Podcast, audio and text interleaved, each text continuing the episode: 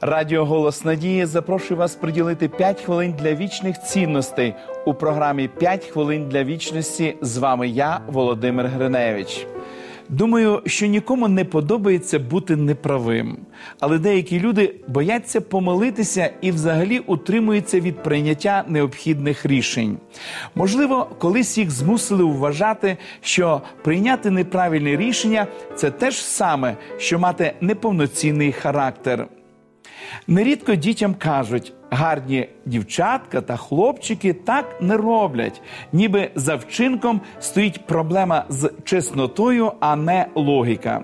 Діти, яких виховують саме таким чином, не відчувають спонукання і бажання міркувати. Їхній мотив намагатися догодити батькам і вчителям. Досягнувши повноліття, вони переконані, що хороші люди приймають тільки правильні рішення. Християни особливо схильні до такого мислення. Надто часто один віруючий починає скоса поглядати на іншого віруючого, якщо той приймає хибне рішення. Звичайно, якщо б його вів Бог, міркує правильний християнин, він не допустив би помилки. Адже всім відомі слова, сказані Христом: по їхніх плодах пізнаєте їх. В 14 розділі послання до римлян написано. Один вирізнює день від дня, інший же про кожен день судить однаково. Нехай кожен за власною думкою тримається свого переконання. Як людині мати власне переконання? Тільки набуваючи досвіду, заснованого на вивченні святого письма і застосуванні його настанов у повсякденному житті, можна навчитися розпізнавати істину. Нашому досвіду сприяють і власні помилки. Буде доречно проілюструвати це невеликою історією, розказаною Бернардом Барухом. Чим ви пояснюєте свій успіх? запитали його. Прийняттям вірних рішень, відповів він. Звідки ви знаєте, які рішення правильні? З досвіду. Як же ви здобуваєте досвід, приймаючи неправильні рішення? Безперечно, краще навчатися на чужих помилках.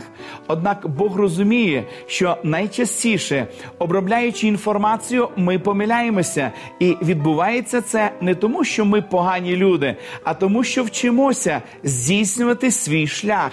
Бог швидше бажав би, щоб ми продовжували обробляти інформацію та приймати рішення часом і хибні, ніж дозволити б собі загрузнути в нерішучості. Він може попрацювати над нашими помилками, але не може виправити неправильне мислення без нашої згоди. Мене вражає, як Бог поводиться з людством, котре постійно помиляється. Він надає нам можливість для прийняття правильних рішень, але також допомагає подолати наслідки неправильних. Господь знає, що робить. Він повертає нам відчуття власної гідності в той час, як ми намагаємося з'ясувати для себе зміст життя. Помолимось. Дорогий наш Господь, ми щиро вдячні Тобі за те, що Ти працюєш над формуванням нашого мислення, за те, що ти працюєш над формуванням нашого характеру. Ти допомагаєш нам здобути досвід. Господи, допоможи нам знаходити час для читання Твого святого Слова адже саме у світлі твоїх святих слів ми зможемо здобути правильний досвід і приймати відповідно правильні рішення. Благослови нас у цьому, благослови наших телеглядачів. Можливо, Господи, хтось сьогодні стоїть перед прийняттям важливого рішення, даруй мудрості і бажання заглянути до Твого святого Слова і на основі.